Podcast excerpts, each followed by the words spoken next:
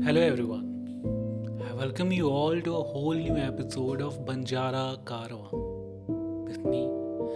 बातूनी बंजारा आज का ये कारवां किसी पड़ाव से नहीं गुजरेगा। आज का ये कारवां गुजरेगा कंप्लीट ज़िंदगी से। हुँ?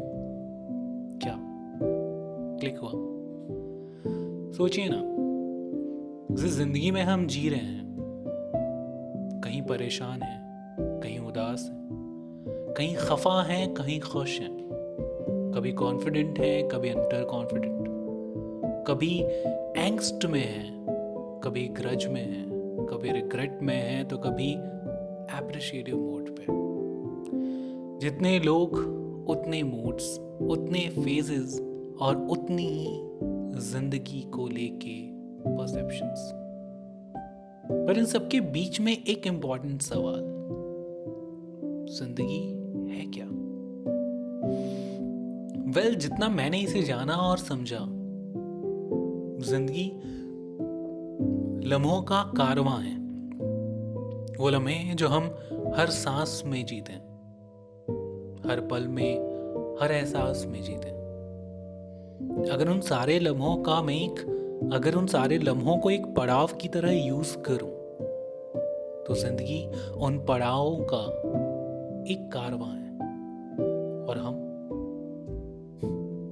पता नहीं। ये क्वेश्चन मैं आप पे छोड़ता हूँ।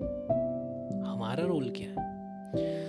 पता है, ज़िंदगी हर के लिए वैसी ही है, जिस हिसाब से हमने इन लम्हों की कहानी को खुद से बयां किया है। जरा सोचिए ना, भगवान भगवान हैं और भगवान की ट्रेड्स क्या हैं? आपको भी किसी कहानीकार ने ही सुनाया होगा और बताया होगा। कभी दादी ने या कभी रामानंद सागर के रामायणा ने, है ना? आपने उसे पास ऑन किया आगे आने वाले जनरेशन से। कभी फ़िल्मों के माध्यम से और कभी कहानियों के माध्यम से। हुई ना? लम्हों की कहानी। सेकंड आप सोचो दो टाइप की मूवी होती है पोल अपार्ट एक चार्ली चैपलिन वाली कॉमिक एक शाहरुख खान टाइप की देवदास वाली ट्रेजिक ट्रेजिडी दोनों ही मूवी में उसके मेन कैरेक्टर के साथ होती है.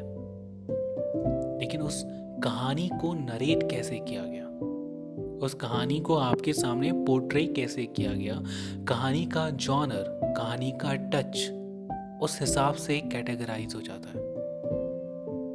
अमेजिंग राइट तो लम्हों की कहानी आपने अपने आप को किस जबानी सुनाई? वही बनाती है आपकी जिंदगानी। और वही बनाती है इस ज़िंदगी को। क्लिक हुआ। हम्म? तो मैं आपको छोड़ता हूँ इसी एक ऑर्डर के साथ। सोचिएगा, दोबारा ज़िंदगी को कोसने से पहले, दोबारा ज़िंदगी से ग्रज, शिकवा, शिकायत रखने से पहले। कि आपने अपने आप को उस लम्हों की कहानियाँ कैसे सुनाई है?